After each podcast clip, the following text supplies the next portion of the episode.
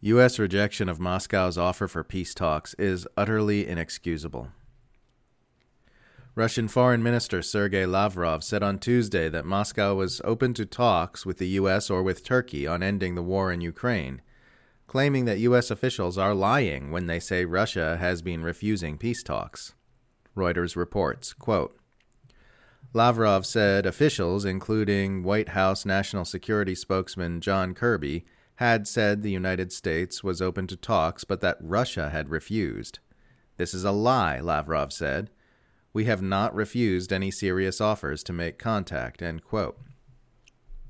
Lavrov's claim was given more weight when U.S. State Department spokesman Ned Price dismissed the offer for peace talks shortly after it was extended, citing Russia's recent missile strikes on Kiev.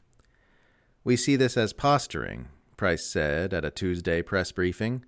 We do not see this as a constructive, legitimate offer to engage in the dialogue and diplomacy that is absolutely necessary to see an end to this brutal war of aggression against the people and the state, the government of Ukraine. This is inexcusable. At a time when our world sits at its most perilous moment since the Cuban Missile Crisis, according to many experts as well as the President of the United States, the U.S. government has no business making the decision not to sit down with Russian officials and work toward de escalation and peace. They have no business making that call on behalf of every terrestrial organism on this planet whose life is being risked in these games of nuclear brinkmanship. The fact that this war has escalated with missile strikes on the Ukrainian capital makes peace talks more necessary, not less. This rejection is made all the more outrageous by new information from the Washington Post that the U.S. government does not believe Ukraine can win this war and refuses to encourage it to negotiate with Moscow. Privately, U.S. officials say neither Russia nor Ukraine is capable of winning the war outright, but they have ruled out the idea of pushing or even nudging Ukraine to the negotiating table, WAPO reports. They say they do not know what end of the war looks like or how it might end or when, insisting that is up to Kiev. These two points taken together lend even more credibility to an argument I've been making from the very beginning of this war that the U.S. does not want peace in Ukraine, but rather seeks to create a costly military quagmire for Moscow, just as U.S. officials have confessed to trying to do in Afghanistan and in Syria.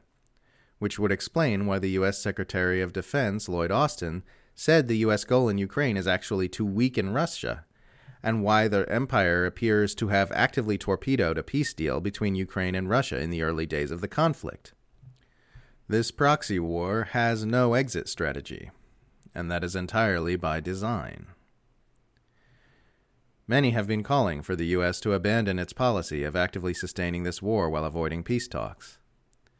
President Biden's language, we're about at the top of the language scale, if you will, Former Joint Chiefs of Staff Chairman Mike Mullen told ABC's This Week on Sunday regarding the president's recent remark that this conflict could lead to Armageddon. I think we need to back off that a little bit and do everything we possibly can to try and get to the table and resolve this thing, Mullen said, adding, as is typical in any war, it has got to end, and usually there are negotiations associated with that. The sooner the better, as far as I'm concerned. One thing the United States can do is drop the position, the official position, that the war must go on to weaken Russia severely, meaning no negotiations, Noam Chomsky argued in a recent appearance on Democracy Now! Would that open the way to negotiations, diplomacy? Can't be sure. There's only one way to find out, and that's to try. If you don't try, of course it won't happen.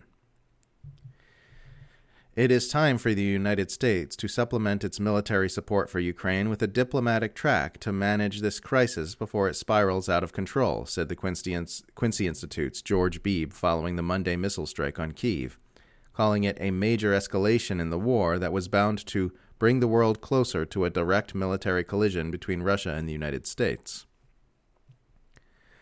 The Americans have to come to an agreement with the Russians, and then the war will be over, Hungarian Prime Minister Viktor Orban said in an event in, on Tuesday, adding that anyone who thinks that this war will be concluded through Russian Ukrainian negotiations is not living in this world.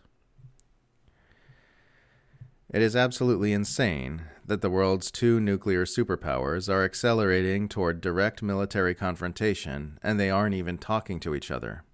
And it's even crazier that anyone who says they should be gets called a Kremlin agent and a Chamberlain esque appeaser. Responsible Statecraft's Harry Kazianis discusses this freakish dynamic in a recent article titled Talking is Not Appeasement, It's Avoiding Nuclear Armageddon. Quote, I have fought more than 30 combat simulations and war games under my own direction for a private defense contract over the last several months, looking at various aspects of the Russia Ukraine war, and one thing is clear the chances of a nuclear war increase significantly every day that passes. In every scenario I tested, the Biden administration slowly gives Ukraine ever more advanced weapons like ATACMS, F 16s, and other platforms that Russia has consistently warned pose a direct military threat. While each scenario has postulated a different point at which Moscow decides to use a tactical nuclear weapon in order to counter conventional platforms it can easily defeat, the chances that Russia uses nukes grow up as new and more powerful military capabilities are introduced into the battlefield by the West. In fact, in 28 of the 30 scenarios I have run since the war began, some sort of nuclear exchange occurs. The good news is there is a way out of this crisis, however imperfect it may be. In the two scenarios where nuclear war was averted, direct negotiations led to a ceasefire. I repeat again that it is absolutely pants on head, gibbering insanity that these direct negotiations are not already presently underway. Let us petition any and all higher powers we have faith in that this changes very soon. Let us also petition the leaders of our individual nations around the world to exert whatever kind of pressure they can muster upon Washington for these talks to commence. This brinkmanship threatens us all, and the managers of the U.S. empire have no business playing these games with our lives.